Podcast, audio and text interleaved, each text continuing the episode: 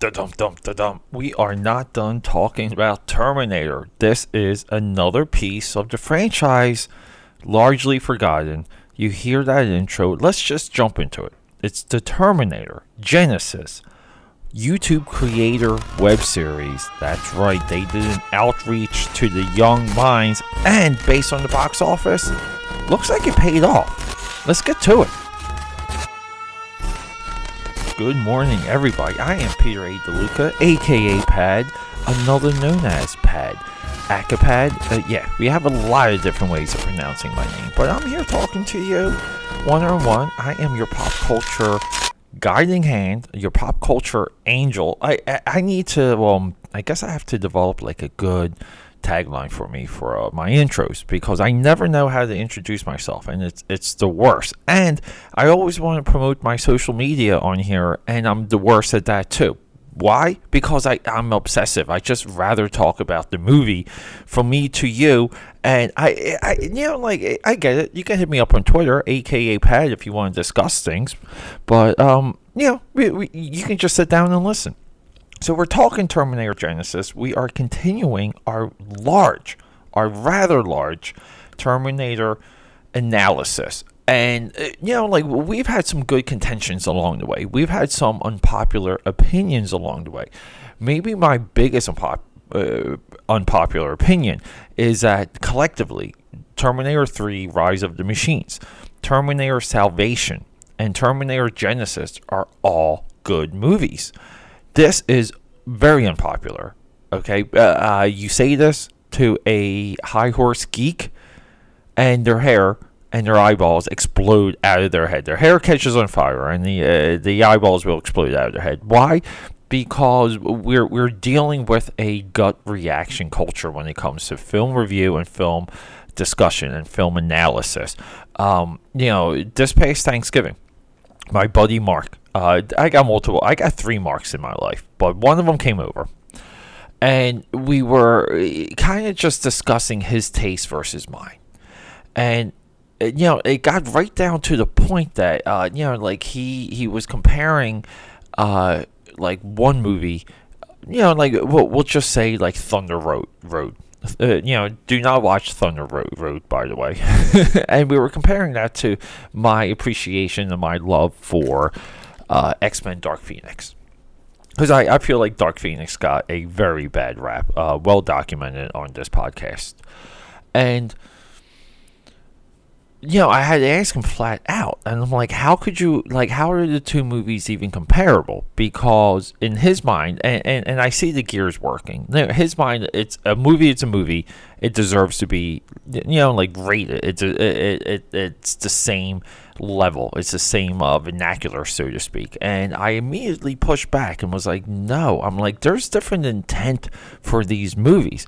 You know, a intent for a small independent movie. Uh, you know, that's this uh, emotional roller coaster. Okay, low budget. It's very different from Fox's uh, tentpole, three hundred million dollar uh, eyeball fest okay? It, you know the intent of these movies are very different uh, and because the intent's different they inherently i can't say inherently did i say that right? Will have different uh, things in them.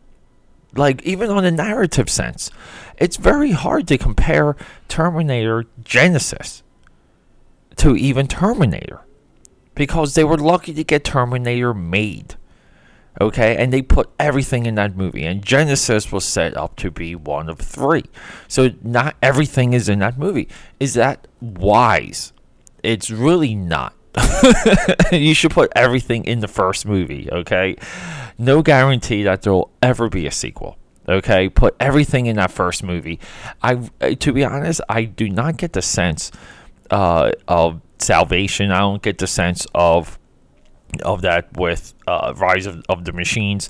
Uh, you know, like it, it, there's it was all this discussion. Quick side note on like the Chronicles of Riddick, and everyone was saying Riddick was going to set up this other thing, and then uh, it didn't. Okay, uh, you know, box office wise, all kinds of good reasons. And then like years later, we got Riddick. We got like a follow up to Chronicles of Riddick, and the story we wanted to see happen between the movies because Vin Diesel, you know, again, you know, had to get back to the Fast and Furious franchise. Riddick was more or less his character, his movie. Uh, it was like a handoff, you know, like one for me, one for you. So they gave him less money. They let him make Riddick. And, uh, you know, like, you couldn't make the sequel to Chronicles of Riddick because, right? You know, and, and it, it makes me think, like, would Chronicles of Riddick have been better if they put everything in that movie? Meaning, we cut down the prison sequence, we cut down this escape sequence, we even cut down the girl character, you know, the girl from um, the first movie, Dark, uh, Beyond Dark. What is what's what's the what's the first Riddick? Uh, brain fart there. I cannot remember the first Riddick movie. it's something dark, okay? but no, but moving on. You know, and like the the movie we wanted to see was actually um, the same second part that we wanted to see from Conan the Barbarian. We wanted to see King Conan. They the both the movies are end the same exact way. They inherit a throne. They inherit a a empire they inherit bad assery. Chronicles of Riddick's third act should have been Riddick as king of the necromongers. You know, like and and they they were uh, anticipating everything being popular enough because they had a, a, a, a, toy line, I think by Sota, and we just didn't quite get there. And uh, it, would we want to see more of that. You know, would the movie have been better because they threw everything at it, and and uh, and and the movie's hook at the end was actually uh, the adventure continues as king, not starts as king. Um, you know, I, I say that a lot. So the, the point I'm getting at is the intent of these movies is very important. I believe uh, they fell right back into it with Dark Fate you know, uh, from what I know, and and this this is our uh, AKA Pads Audio Audacity episode 261 coming up next. Uh, we will be discussing the fate of Dark Fate, and then we'll be jumping head in where we we're where I'm so behind. I'm maybe like 10 days behind, but we're going to be giving you a, bar- a barrage of Star Wars content leading into the rise of Skywalker. And if you're an old school, if you're an OG if you're a original Star Wars fan, this is the series for you. This is the sequence for you because I'm I'm going to start from episode 4 from New Hope. I'm, or as we call it Star Wars. We're going to start from Star Wars cuz that's the name of the movie. New Hope came later. And it's going to be you know, like a, a lockdown kind kind of like what about these movies, and then we will be going into episodes one and three, the prequels, and then we're going to go into the sequel trilogy with all the side movies and documentaries and those who have made commentary of Star Wars along the way. We will show appreciation to them because a lot of those people forwarded the um, the essence, the idea, the love of Star Wars from year to year during some of those dark years in the late '90s. So Terminator, uh, this this YouTube series. Uh, do, should we even uh, mention our YouTubers? Because I felt like the promotion for this movie was fantastic. I mean, they even had Terminator in WrestleMania. Uh, Triple H came out. I this might have been the first WrestleMania I watched uh, single. Yeah, and and the following year became like a, a, a thing where um, you know, kind of have like a, almost like the Super Bowl until the Super Bowls became uh, cocaine infused uh, Patriot trips. Uh, for me, but you know, like I would kind of have a girl over every WrestleMania, and you know, watch WrestleMania, mess around, eat some bad food, have a good night, and you know that kind of it became a practice of mine for a while. Uh, when it comes to WWE pay per views, you'll you'll be surprised how many women especially with the women's revolution and how good of a job WWE did with bringing women into the brand. Uh, just flat out just like watching wrestling, you know, like, and they don't even have to know all the little storylines. Uh, the, the spectacle and the magic of it all just just inspires them, and I don't blame them because wrestling is inspiring, and it, uh, that's one of the reasons why I still to this day watch it as as much as I do. And for anyone out there oh my god thank you so much for um, tracking and still paying attention to some of my uh, wrestling pay per views. Uh, you know, because those those episodes are still getting listens. Um, this makes me really want to uh, reconsider going back into the pay per view discussions. But going back to Terminator Genisys, it, it was it was WrestleMania 31. So the these YouTube miniseries, uh, the official name, Terminator Genisys: the YouTube Chronicles. Um, it's got Lilly Singh. Uh, she's at like 14, 15 million followers, insanely funny and beautiful. And we have uh, Toby Turner.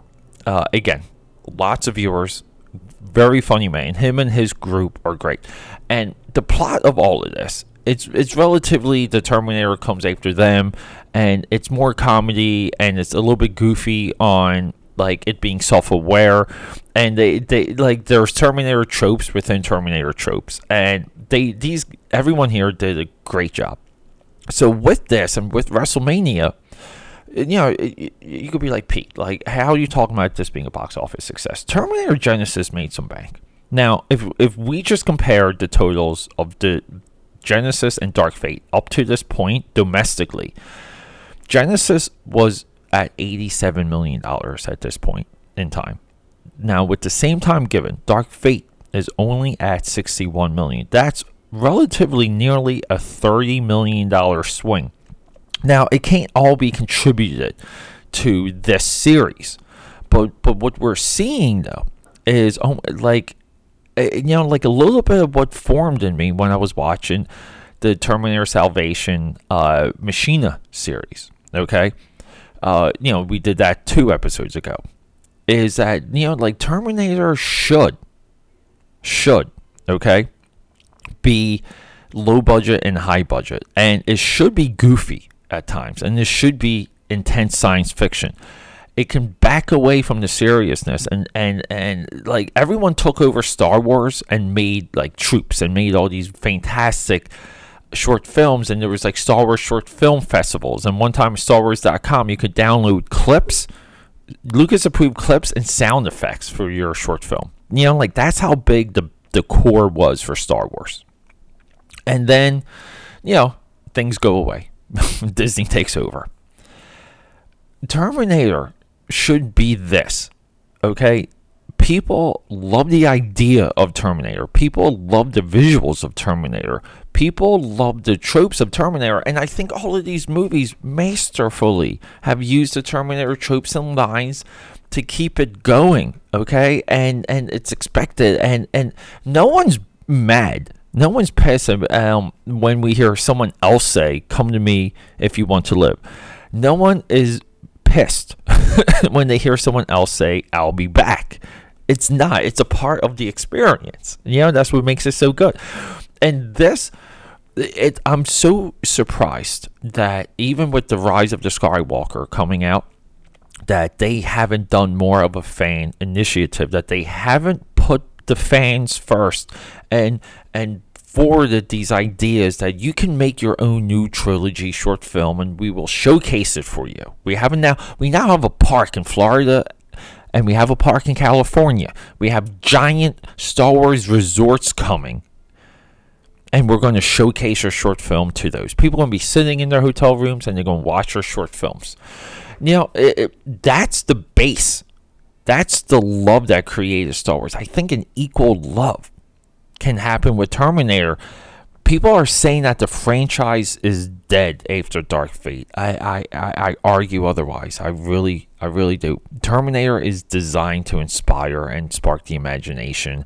I, I you know, I, I'm sorry if you're not among the few that just can't sit back and enjoy salvation or get how ballsy Rise of the Machines were and understand the uh, the nuances of, of Genesis. Genisys is such an awesome flick. Um, I really do love the T3000 design of John Connor in in Genisys. That T3000 design is their very best since Terminator 2. Period. But anyway, yeah. So you know, like part of my idea with this was, look, I already told you the plot. I told you, you know, who's who's in the Chronicles, but why it's important because it's proof of concept.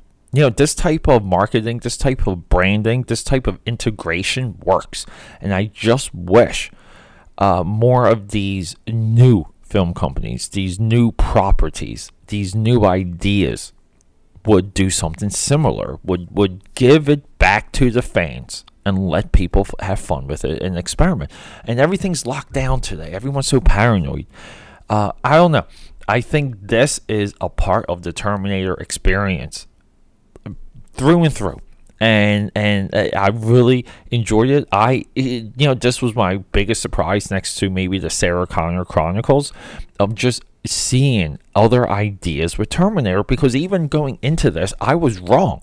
I thought Terminator had to be big budget, it had to be serious, it had to be dark, it had to be all these other things and it doesn't and that's what that that's what makes this important. And look, look, bravo, bravo to everyone that that took this on because this is not eh, you know like you you got Schwarzenegger, you got you got. I don't want to say you have shoes to fill because Terminator's um, Schwarzenegger's brand, uh, box office marketability is is gone. It's in the toilet. Okay, but um, you know, even at the time though, it was it was it was Arnold's big return to the franchise that that really helped put him on the map. You know, that's intimidating. That's tough. And these people hit it out of the park. And look, look, our next episode 261 before we get into Star Wars mode is going to be um the fate of Dark Fate because everything I'm discussing with you now, uh, you know, I'm going to I'm going to elaborate and go into some other points in the next episode and, and kind of give you more of a box office breakdown of where some of the money went for Terminator Dark Fate, um, you know, where it came from and, and what it really means. Uh, I really do hate to hate to say it. Um, it's somewhat in the same realm as Dark Phoenix was, meaning even with um, DVD and streaming attention, uh, it doesn't it doesn't look good for the franchise. And I hate failures. I hate seeing failures. I hate seeing talented people get thrown under the bus for no reason.